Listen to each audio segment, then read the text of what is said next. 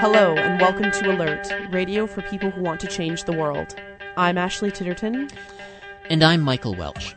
On this very special episode of Alert, the final episode for the season, we will speak with former guests and Canadian Dimension contributors about the election just completed and the prospects for the country moving forward.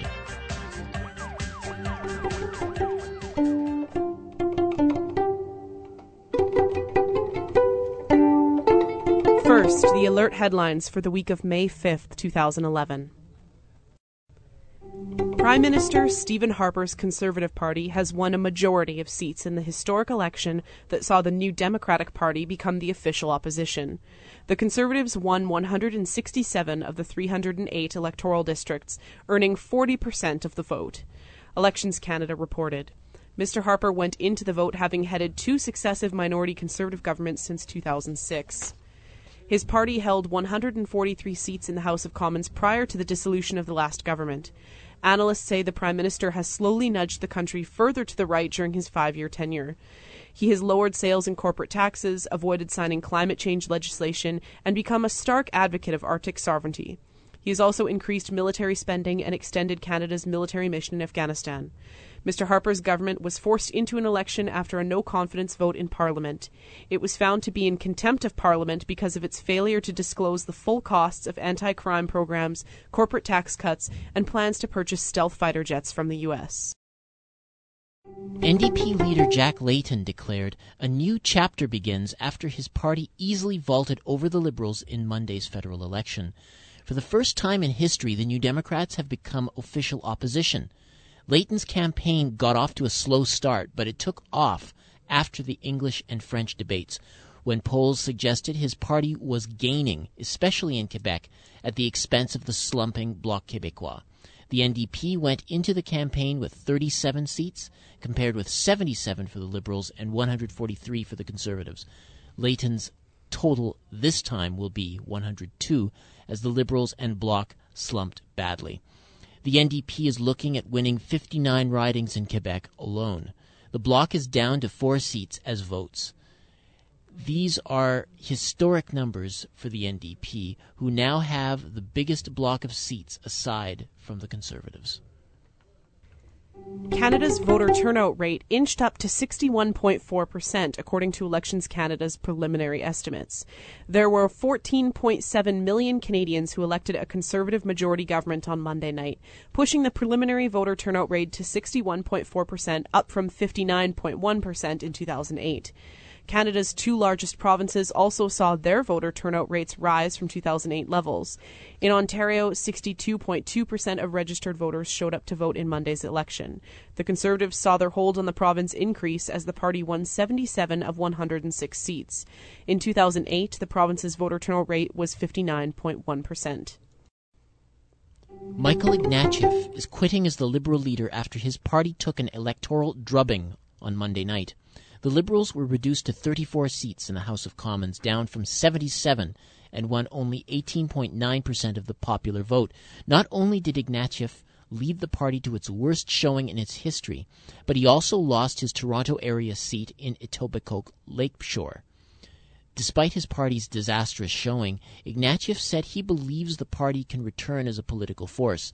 During the news conference, Ignatieff said Canada needs a party of the political center. He downplayed talk of a merger with the NDP. Under Ignatieff's leadership, the Liberals suffered electoral casualties across the country, including in some of the party's traditional strongholds. In other news, British Prime Minister David Cameron says the killing of Osama bin Laden won't necessarily lead to a speedier withdrawal for foreign troops from Afghanistan. Cameron told BBC Radio on Tuesday that bin Laden's death was, quote, clearly a helpful development, but it will not necessarily change any timetables, end quote. NATO and U.S. forces plan to quit their combat role in Afghanistan by the end of 2014. The U.S. plans to begin pulling out some of its nearly 100,000 troops in July. Canada plans to end its combat mission in Afghanistan by the end of 2011, but soldiers will remain in the country until 2014 to act as trainers for the Afghan army. The Guardian newspaper reports scores of Syria's most prominent intellectuals and activists have gone into hiding as government forces continue to carry out raids and arrests across the country. Human rights organizations estimate the Syrian authorities have detained more than 7,000 people since protests began in mid March. About 600 people have been killed. Meanwhile, a journalist with Al Jazeera named Dorothy Parvaz has been missing since Friday. Parvaz is an American, Canadian, and Iranian citizen. She used to work at the Seattle Post Intelligencer and was a Nieman Fellow at Harvard University. As Palestinian political factions prepared Tuesday to formally sign a political reconciliation agreement in Cairo, Israeli Prime Minister Benjamin Netanyahu called on the Palestinian Authority to pull out of the deal, saying it would jeopardize the already stalled Middle East peace process. Netanyahu called on Palestinian President Mahmoud Abbas to immediately cancel the reconciliation deal with Hamas and choose the path of peace with Israel.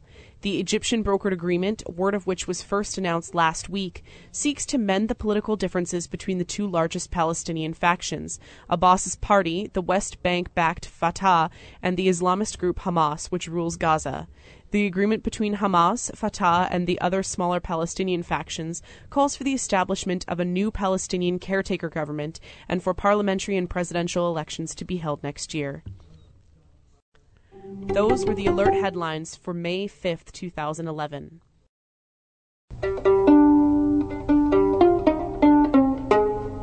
Now for Around the Left for the week of May 5th, 2011. The third conference on the impact of Canadian mining on local communities throughout the world is set to take place May 6th to 8th in Toronto. Mining Injustice Confronting Corporate Impunity will feature several keynote speakers and workshops organized along themes of gendered violence, militarization, indigenous perspectives, labor rights, and environmental effects. The conference will be held at Sidney Smith Hall, room 2117 at the University of Toronto. For more information, go to the Mining Injustice Solidarity Network's website at solidarityresponse.net.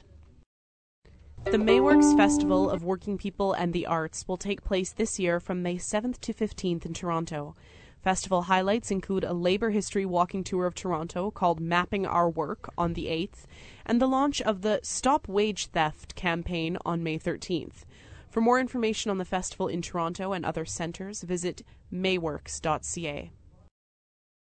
The International Educational Conference Socialism 2011 Their Crisis, Our Solutions is scheduled for May 19th to 22nd at the Ontario Institute for Studies in Education in Toronto. The conference features discussion panels, keynote speakers, and live music. Speakers include John Clarke, organizer for the Ontario Coalition Against Poverty, BC Holmes, representing the Toronto Haiti Action Committee, and Khaled Mouammar, president of the Canadian Arab Federation.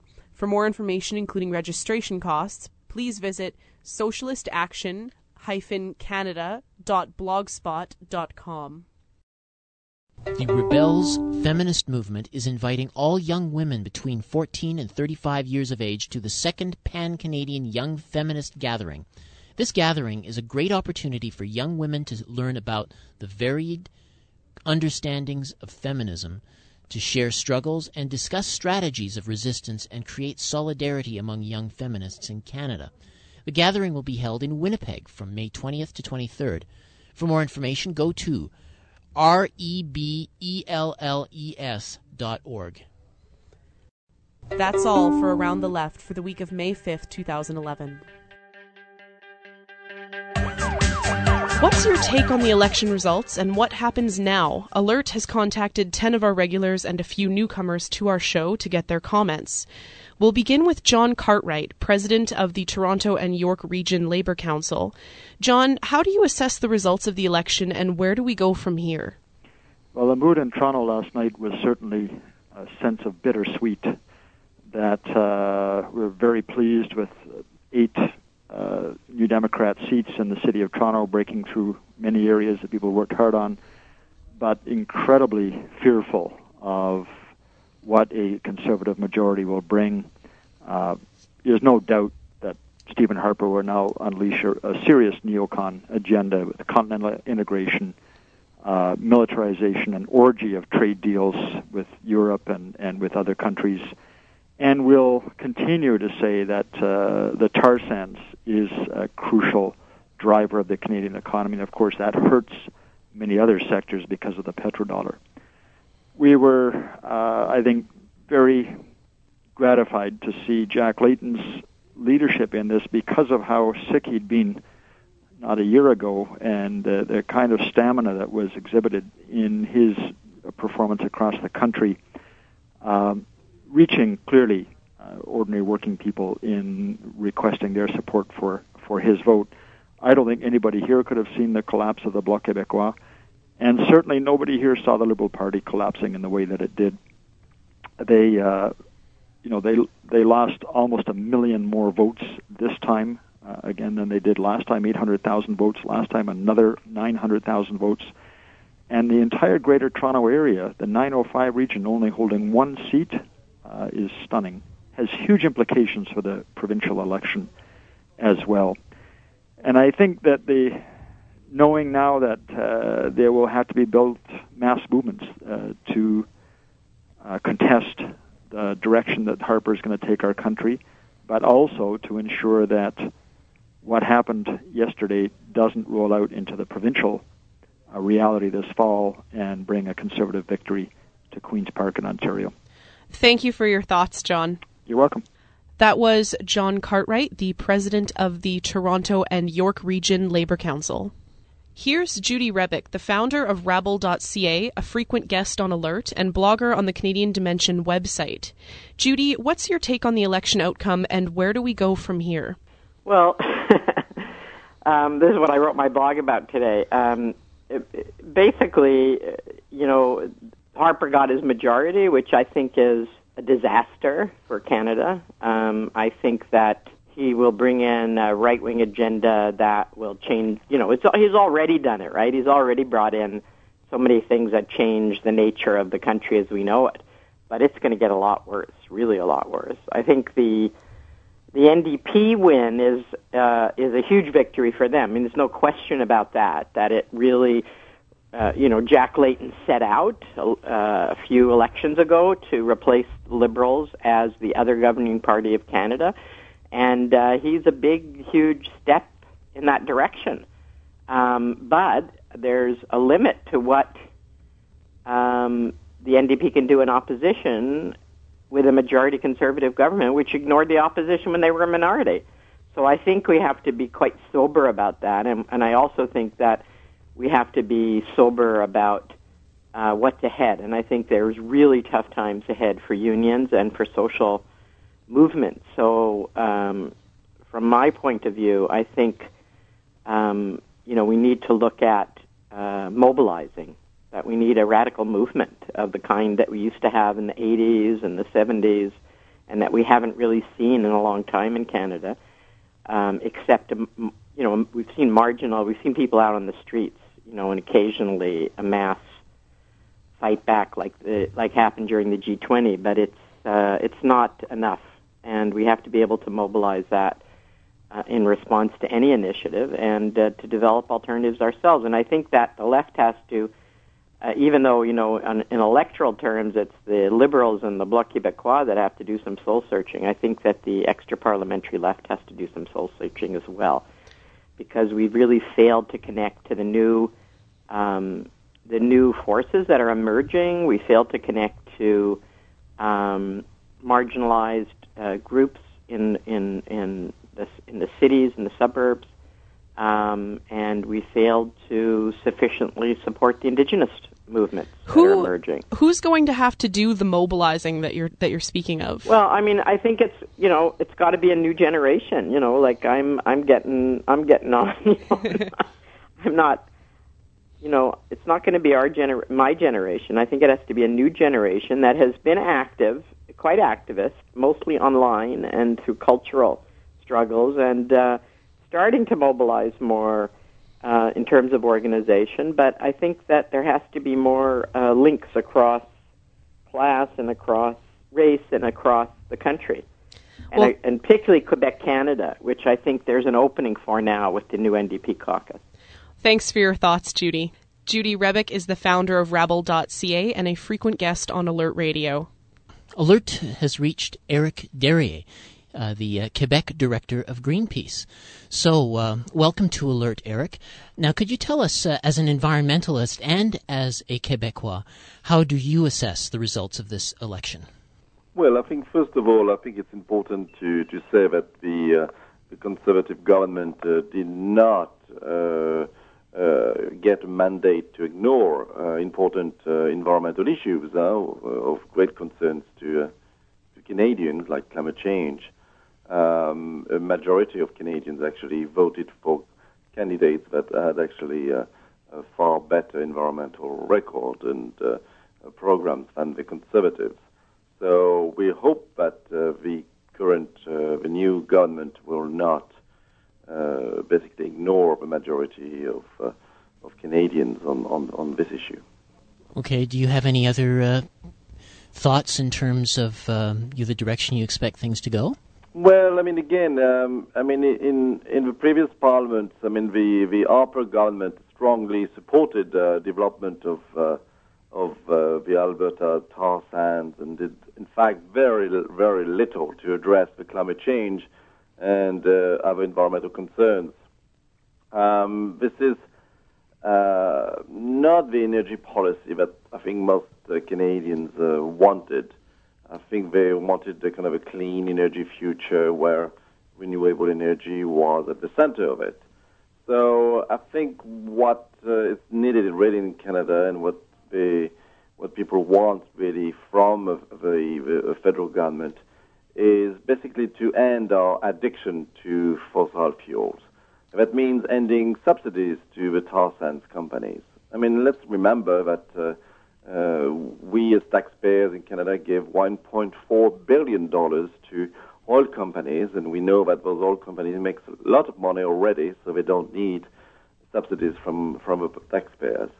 Uh, we should also save the northern BC coastline from oil tankers, because now there's going to be lots of pressure on exporting the tar sands to, uh, to Asia, and that means more uh, oil tankers near the, uh, the BC coast. Um, we should also, I mean, you know, have a moratorium on oil drilling in the Arctic. Um, as, as, you know, the Arctic is a very fragile ecosystem, and we need to have a moratorium in place um, in order to, to, to, to preserve it. Um, we should also, you know, remember that uh, shale gas uh, has been a very controversial issue in, in Quebec there's been lots of public uh, and citizen resistance against shale gas. Um, but there is another threat now, which is actually the drilling in the Gulf of St. Lawrence uh, in Quebec in the old Harry uh, oil field. Um, and then finally, I think we should not ignore the, uh, the, the, disaster, the nuclear disaster in Fukushima. Um, and again, the federal government is spending lots of money to subsidizing the, uh, the nuclear industry. We should definitely make sure that the nuclear industry in Canada as is you know responsible for the full cost of nuclear accidents. I mean, currently uh, there's a limitation on liability, which means uh, the nuclear industry is only liable for seventy-five million dollars. Eric, is, what what do you expect Greenpeace to be doing in the face of these threats that you mentioned? Well, again, I think um, Greenpeace uh, made an assessment back in 2007 when we had already a minority conservative government that we needed to mobilize even more public opinion, uh, more of the citizens to actually take more actions uh, to resist those very, very bad and damaging environmental uh, uh, issues. Um, and it's why we actually, uh, you know, launched the the tar sand campaign in 2007. It's why we actually conducted very hard-hitting uh, campaign in the tar sands, uh, blocking uh, the production of tar sands, uh, production of tar sands in in Alberta, uh, to send a message internationally and also to Canadians that uh, what was being done in our names in in Alberta and and to show the contradictions and the link linkages between the private uh, oil companies and the uh, the government in, in, Ottawa. Okay, Eric, I want to thank you very much for your thoughts. That was Eric Darier, who's the Quebec director of Greenpeace. We're here now with Clayton Thomas Mueller of the Indigenous Environmental Network and a member of the Canadian Dimension Collective. Clayton, wearing either one or both of your Indigenous or tar sands activist hats, can you give us your perspective on the results of the federal election? Well, I think that um, you know it's unfortunate that Canada's electoral model, um, you know, has vulnerabilities that allows for the kind of strategies that were implemented by the now conservative majority government led by Prime Minister Harper. It's unfortunate that you know less than 50% of the voting public uh, could could could elect a a government, uh, a majority government, um, you know that that uh, that that left out so many voices in the voting public. I think that it's I think that it's quite impressive, though. On the other hand, that Jack Layton and the NDP have had such an incredible orange tidal wave and acquired so many seats. Although it is an unknown, uh, a very big unknown, what the dynamics will be like in the new NDP caucus with so many new seats represented, of course, by Quebec. Um, I think as an Indigenous person, as an activist uh, concerned about issues of climate change, concerned about issues of uh, massive sacrifice zones like the Canadian tar sands in northern Alberta, concerned about you know the missing and murdered Aboriginal women and the lack of priority that the Harper administration has placed on the rights of women. Um, I think that you know for me, I have great concern about this time. But you know what it represents to me as a person uh, that ha- you know puts most of the weight uh, of social change on this sacred Mother Earth into social movements and not elections.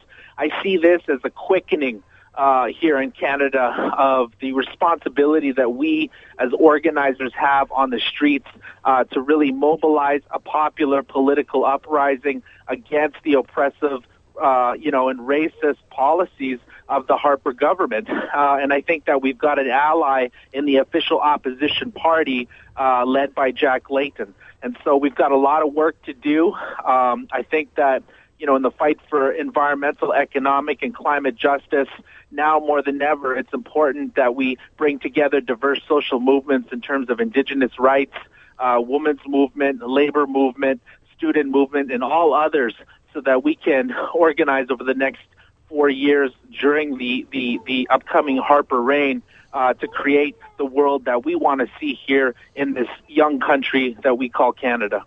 Well, thanks for your thoughts, Clayton. Thank you so much. That was Clayton Thomas Mueller of the Indigenous Environmental Network.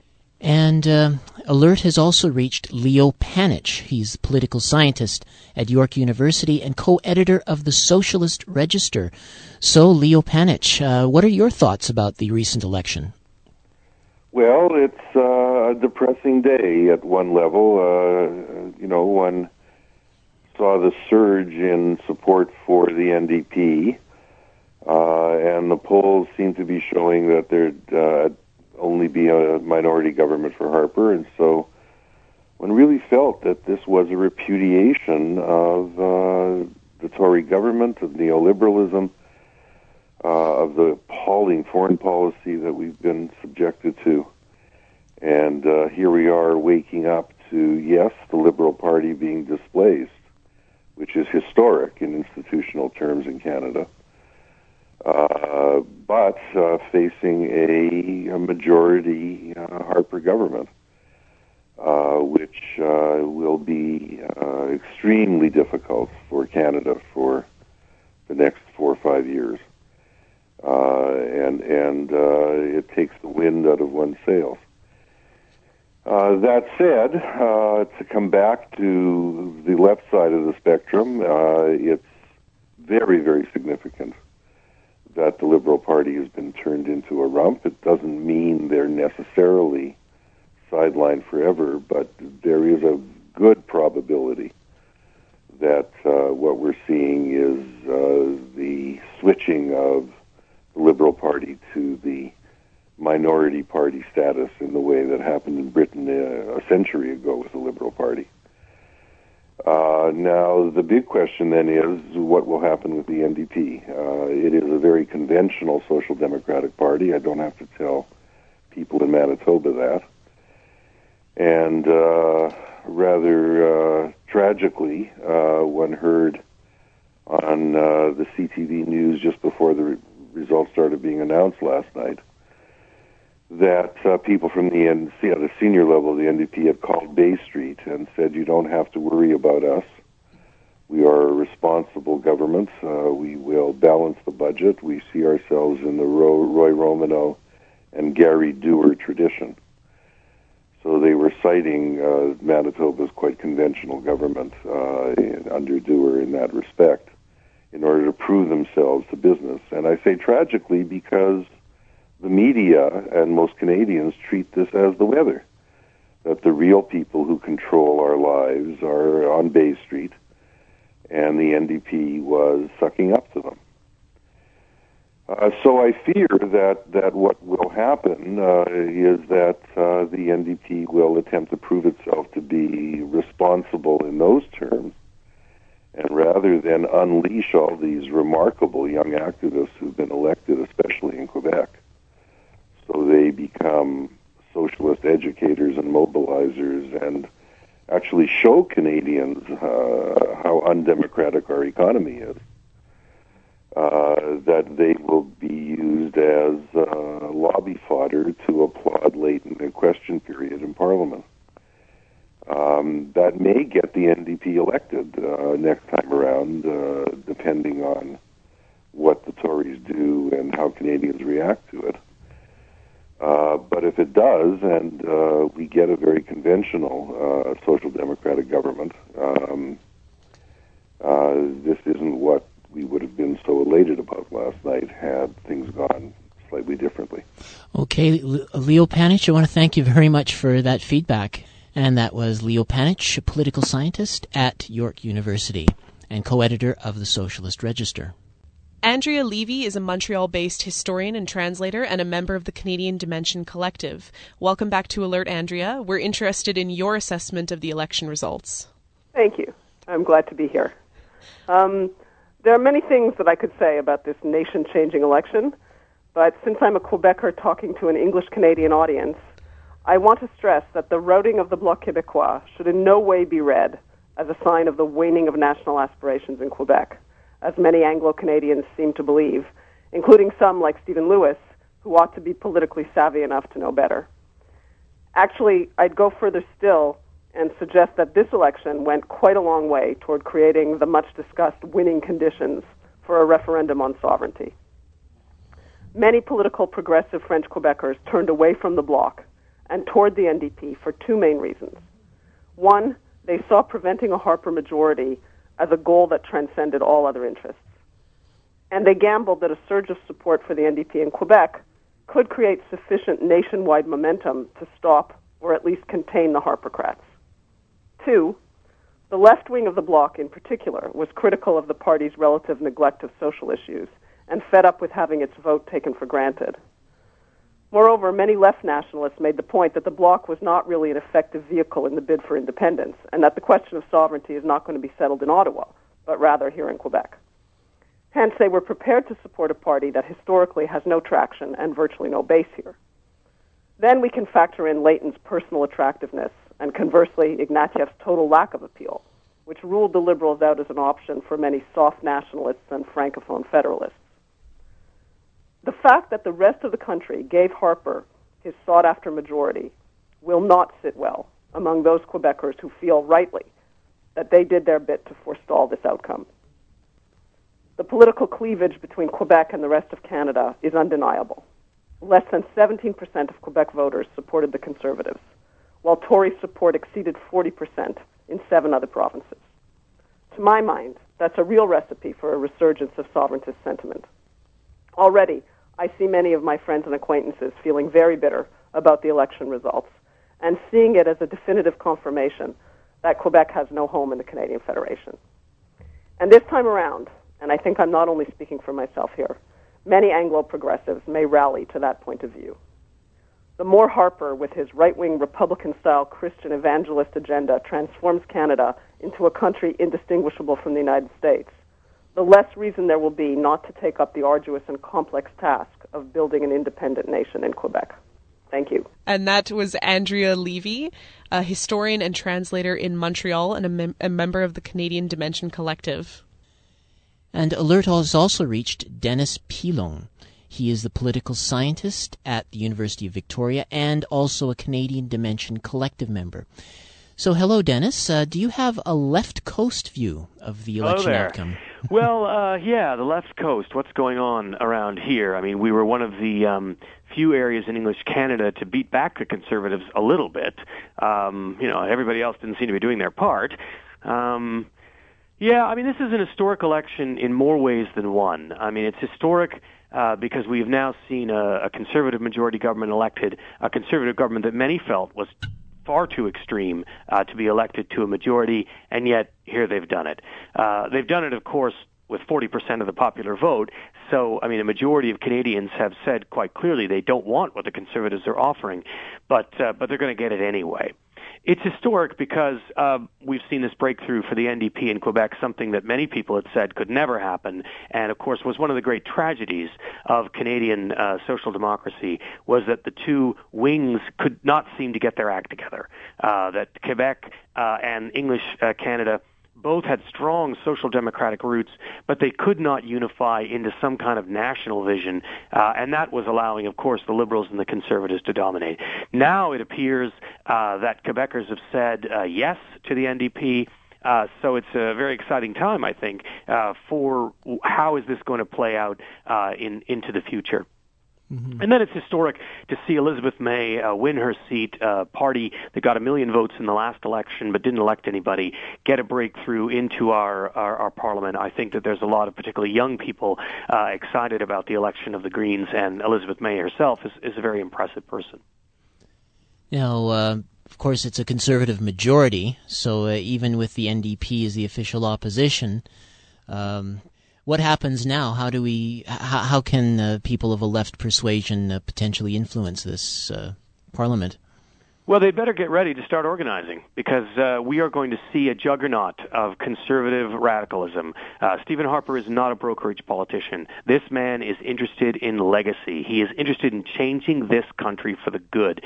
And we are going to see a host of far right uh, uh, conservative policies come down the pike, and they are going to use their majority to ram them through. And the only thing that may give them pause is organized resistance. Uh, there is going to have to be people hitting the streets there's going to have to be people uh, organizing in communities uh, to let uh, this government know that they do not reflect the majority of Canadians. Far from it. Uh, we can't rely strictly on the NDP in Parliament. I sure they're going to do their best, but it's going to have to come at both both sides. The NDP are going to have to do their job, and uh, and people out in the streets are going to have to do their job as well. Okay, so uh, uh, we'll have to leave it at that. But uh, I want to thank you for uh, those uh, potentially inspiring thoughts. well, we'll see. I mean, I, I don't, I don't have any, you know, magic pill for people to take, but uh, I, I think it does look pretty dark right now with a conservative majority. Okay, thanks a lot, Dennis. Thanks. And that was Dennis Pilon, political scientist at the University of Victoria and Canadian Dimension Collective member. Next, we have Richard Saunders, head of the Coalition to Oppose the Arms Trade. Richard, welcome back to Alert. How do you assess the results of the election, uh, particularly from a defense policy or foreign policy point of view? Well, I'm uh, I'm very happy that the uh, in a number of different ways. Um, I guess that uh, people finally figured out that the Liberal Party is really a right wing corporate party, and they already have another one of those, so what, they don't really need two of them. Um, with uh, Ignatieff as their leader, they really were very clearly uh, pro American. I mean, he was uh, pro Iraq war, in favor of the ballistic missile defense weapons, pro torture, pro Bush, pro U.S. wars. So they didn't really need two uh, right wing party, so the Liberal party's out of the picture.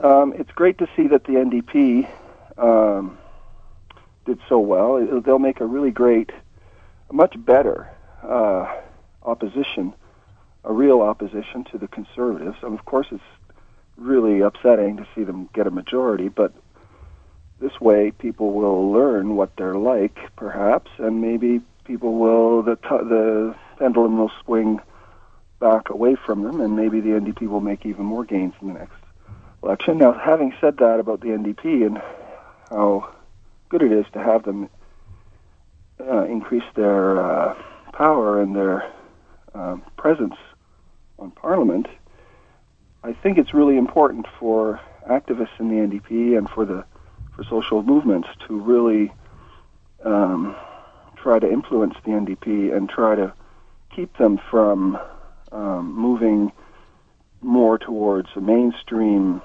uh, position on a number of foreign policy and uh, military defense issues because um, there is a tendency, of course, with any party when they get closer to power to to compromise on some of their uh, positions. Uh, the NDP has lots of good policy positions, uh, like withdrawing from NATO, etc. What can we expect from a conservative majority government with regards to defense policy and foreign policy? Well, I mean, we can expect them to do more of what they're what they've already been doing, going along with whatever NATO, U.S. led wars come along, and uh, sending in whatever Canadian military equipment or troops that are uh, required or demanded by the U.S. military. And uh, conservative uh, majority government will be doing that even more so than they have been uh, as a uh, when they weren't a majority government. So that's obviously not good. But with the NDP as the official opposition, I think it'll and and having their uh, presence on the Hill increased, etc. I think that'll actually help Canadians to realize that that they don't really want to go along with the uh, foreign policy of the and w- pro-war stance of the uh, conservatives. What about the what about the future of the anti-war movement in Canada? Well, there's, uh, you know, I, I, as I said, and this really applies to the anti-war movement, the peace movement. They, we really need to uh, make sure that the uh, that we work with the NDP, that we build a movement together. You know, build our movement, and that they are part of it, or we're we're working together more closely, um, and so that they don't fall for the lies and deceptions that often come through in the corporate media about the need for humanitarian bombing campaigns and no-fly zones and uh, the supposed need to invest millions of dollars in uh, war industries that are building parts for F-35 Joint Strike Fighters.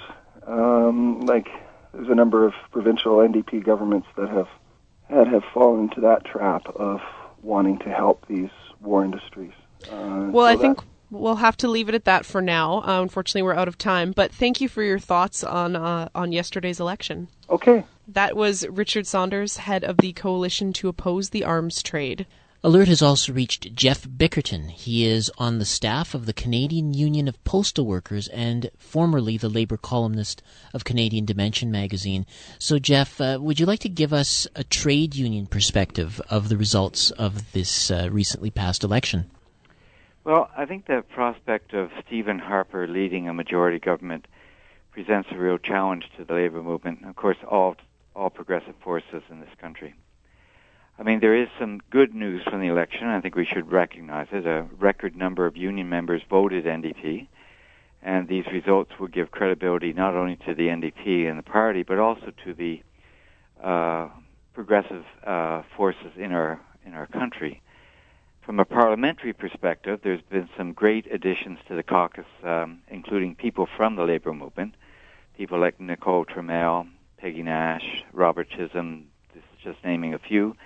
But these are, uh, are people that uh, are well known within the labor movement and know the labor movement well.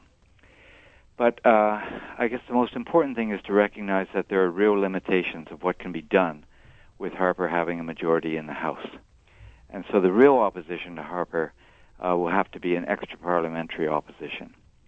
And the labor movement has an important role to play in terms of building this uh, opposition.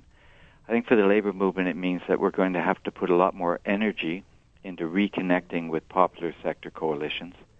We're going to have to work uh, closely with the women's movement, with environmentalists, with anti poverty groups, with pensioners, and groups like the Council of Canadians, to form a broad coalition against uh, Harper. And I think at the uh, top of the labor movement for the CLC, this means that they're going to have to rethink their emphasis on uh, lobbying politicians. You know, in recent years, the CLC has put considerable emphasis on lobbying MPs, and maybe that made some sense. You know, in terms of having a minority government, but now we really need to move from lobbying in the halls of Parliament to putting people on the street. Think we can expect uh, Harper to attack, uh, especially the federal sector unions. I mean, this could occur through uh, initiating changes in the Canada Labour Code, but it's definitely going to occur at the bargaining table. Uh, I think we can expect the uh, Tory government to be incredibly tough, and um, and that means the union movement's going to have to find ways of uh, supporting each other better. We're going to have to dig in for some very tough fights, and that's going to require the labor movement to work together better um, with itself, with the different unions cooperating together more, and also it means that we're going to have to work a lot closer with our allies. Uh, in all, it's going to be quite a ride, and uh, uh, I think we're going to be in some very tough struggles and uh, we're just going to have to pull together and uh, have the courage to take this government on. Jeff Bickerton, thank you very much for your thoughts. Thanks. And that was Jeff Bickerton. He is uh, on the staff of the Canadian Union of Postal Workers and uh, formerly labor columnist of Canadian Dimension magazine. Alert has also reached John Clarke. He is the leader of the Ontario Coalition Against Poverty. So, John, as leader of OCAP, how would you assess the results of the election just passed, and, and where do you think we go from here? Well, um, when we went into this election, as far as we were concerned, we understood very well that uh, that unfortunately we were dealing with a situation where, in terms of electoral choices, it was uh, pretty clear that uh, whatever result came out of it, we were going to be dealing with a regime that was going to proceed with uh, with implementing uh, the sort of the heightened uh, neoliberal austerity that has come out of the that has come out of the, the, the, crisis in capitalism and that and that is international in scope. But having said that, I think it's unquestionably true that with a Harper majority, we're going to be dealing with what is probably the sharpest possible manifestation of that agenda in in, in, in terms of, uh, of government uh, behaviour we're going to be dealing with uh, obviously uh, cuts to uh, to federal programs, but we're going to be dealing with uh, with savage measures when it comes to the transfers to the provinces and then to the to, then to the municipalities and the local governments. So that's going to be brutal. Um, operating here in the context of Ontario and in the context of Toronto, it's uh, it's also true that at the moment we're dealing locally here in Toronto with a with an extremely right-wing local administration, the the, the, the Rob Ford administration, and a real prospect of uh, of, uh, of the Tories uh, taking uh, Queens Park, taking the provincial level of government as well. So that's going to be uh, that's going to be astoundingly uh, astoundingly brutal.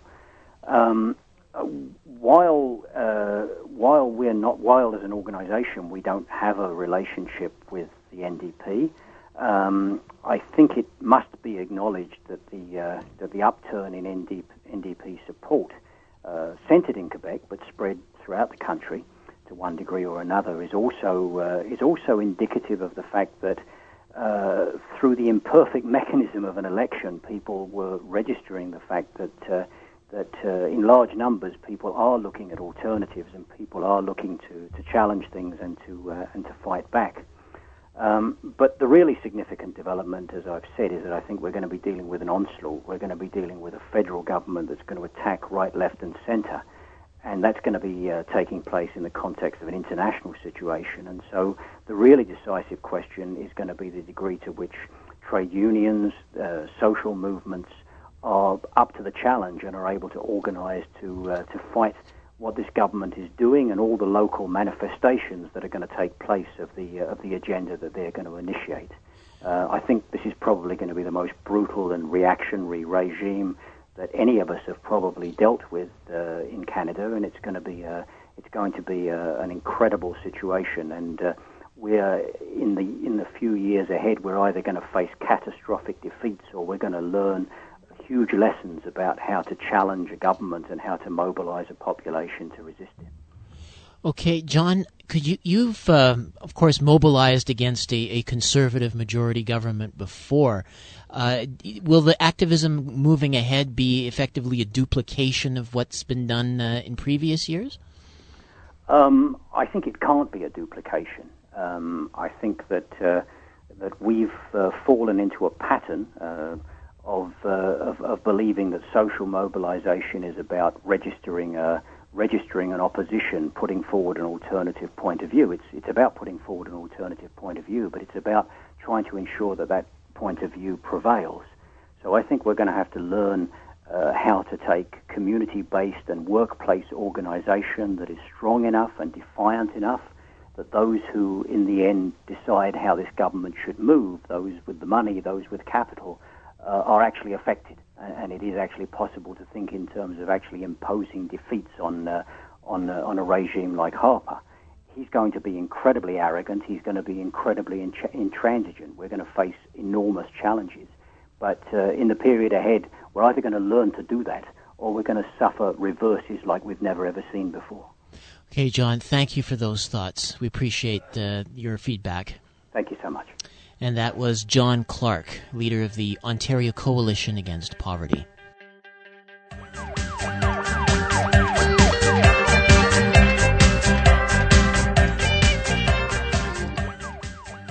Hi, this is Mitch Podolak, and this is Music is the Weapon, and this, of course, is our last show for the season, and this show coincides pretty well with May Day.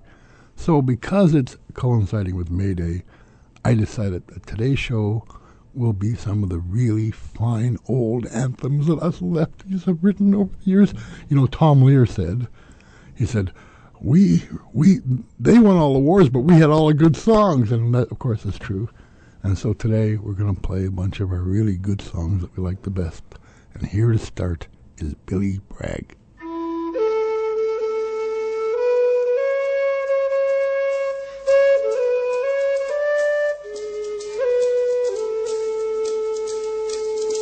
The people's flag is deepest red, it shrouded off our martyred dead. And ere the limbs grew stiff and cold, their heart's blood died in every fold. Then raised the scarlet standard high, beneath its folds we'll live and die. Though cowards flinch and traitors sneer, we'll keep the red flag flying here.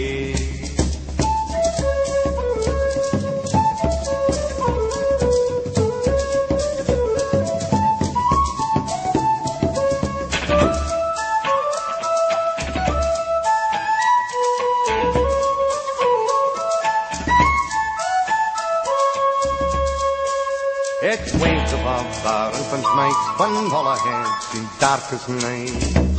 It witnessed many its beaten vow, we mustn't change its colour now. Raise the scarlet standard high, beneath its folds we'll live and die.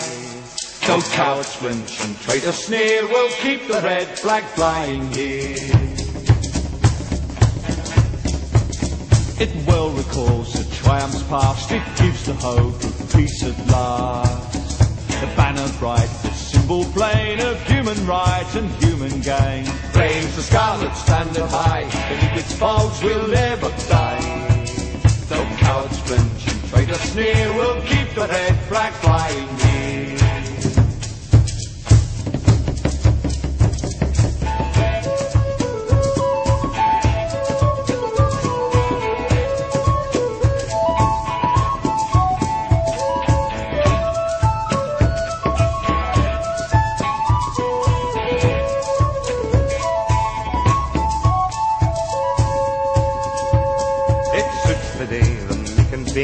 minds are fixed on health and place.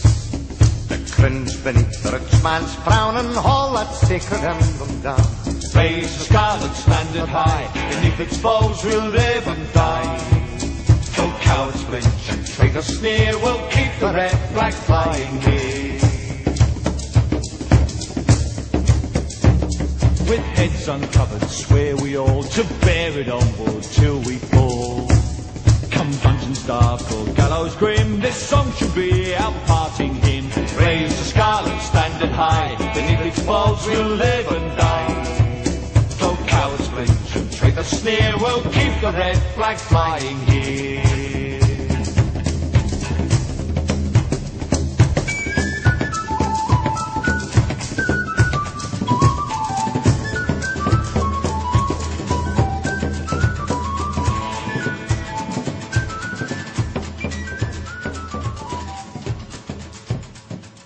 Come gather round people wherever you roam, and admit that the waters around you have grown, and accept it that soon you'll be drenched to the bone. If your time to you is worth saving, then you'd better start swimming or you'll sink like a stone, for the times they are a changing.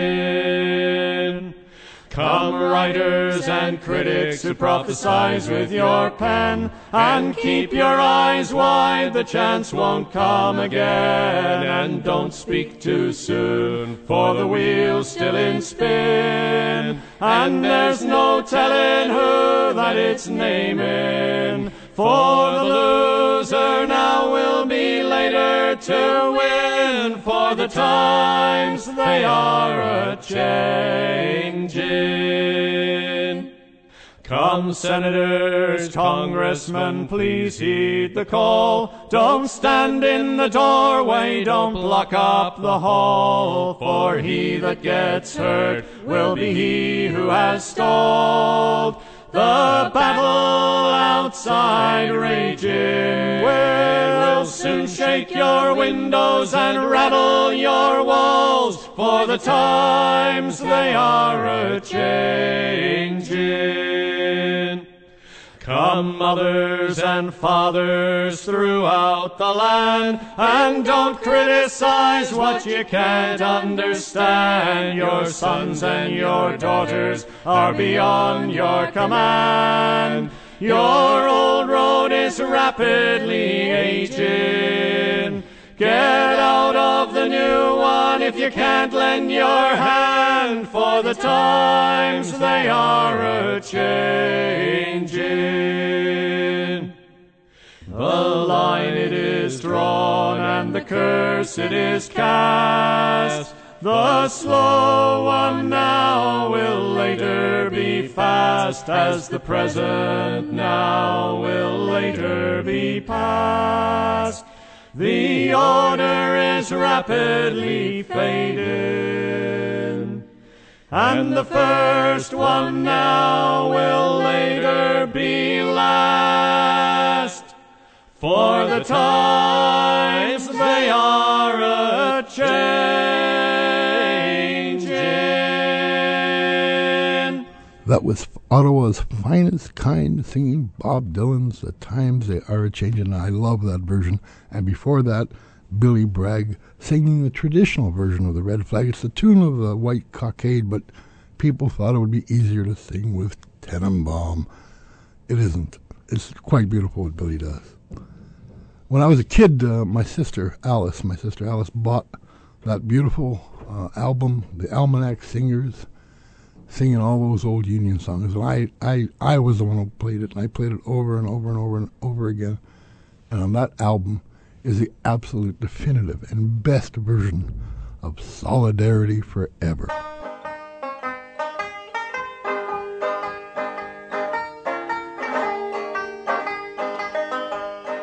Solidarity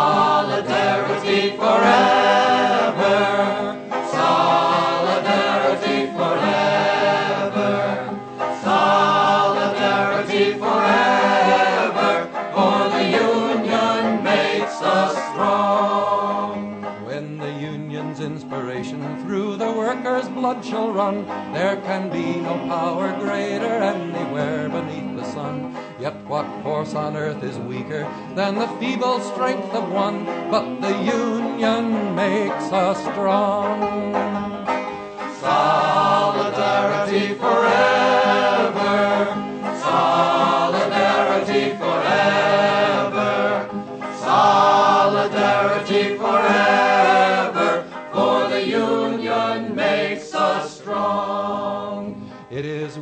the prairies, built the cities where they trade, dug the mines and built the workshops, endless miles of railroad laid.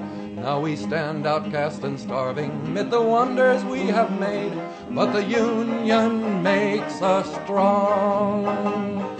Solidarity forever.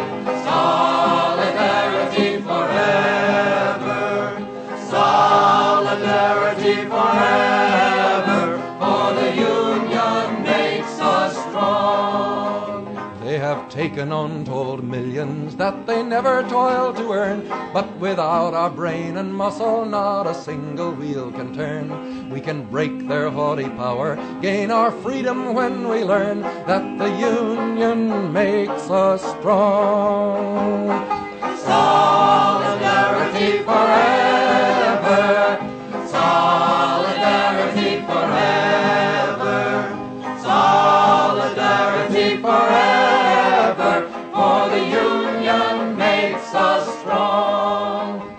In our hands is placed a power greater than their hoarded gold, greater than the might of atoms, magnified a thousandfold.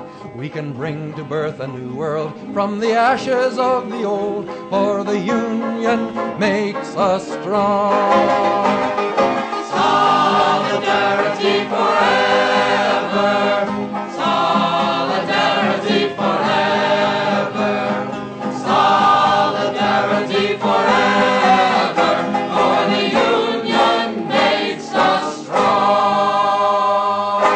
Wasn't that a lovely version of Solidarity? That is the definitive. That is the best version I know of.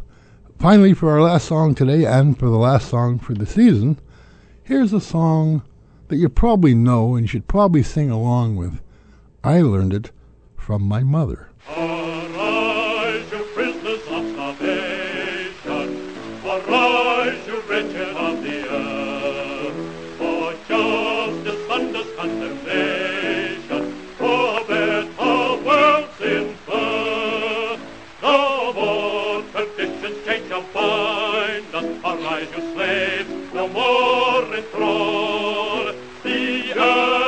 Rise on new foundation. We have been lost, we shall be all. Tis the final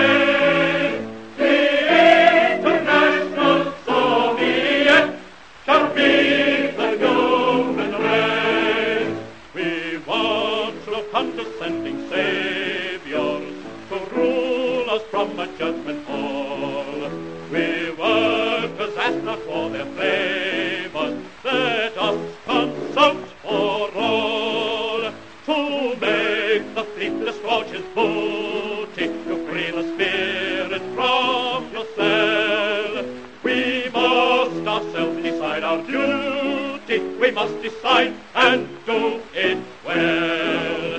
Tis the final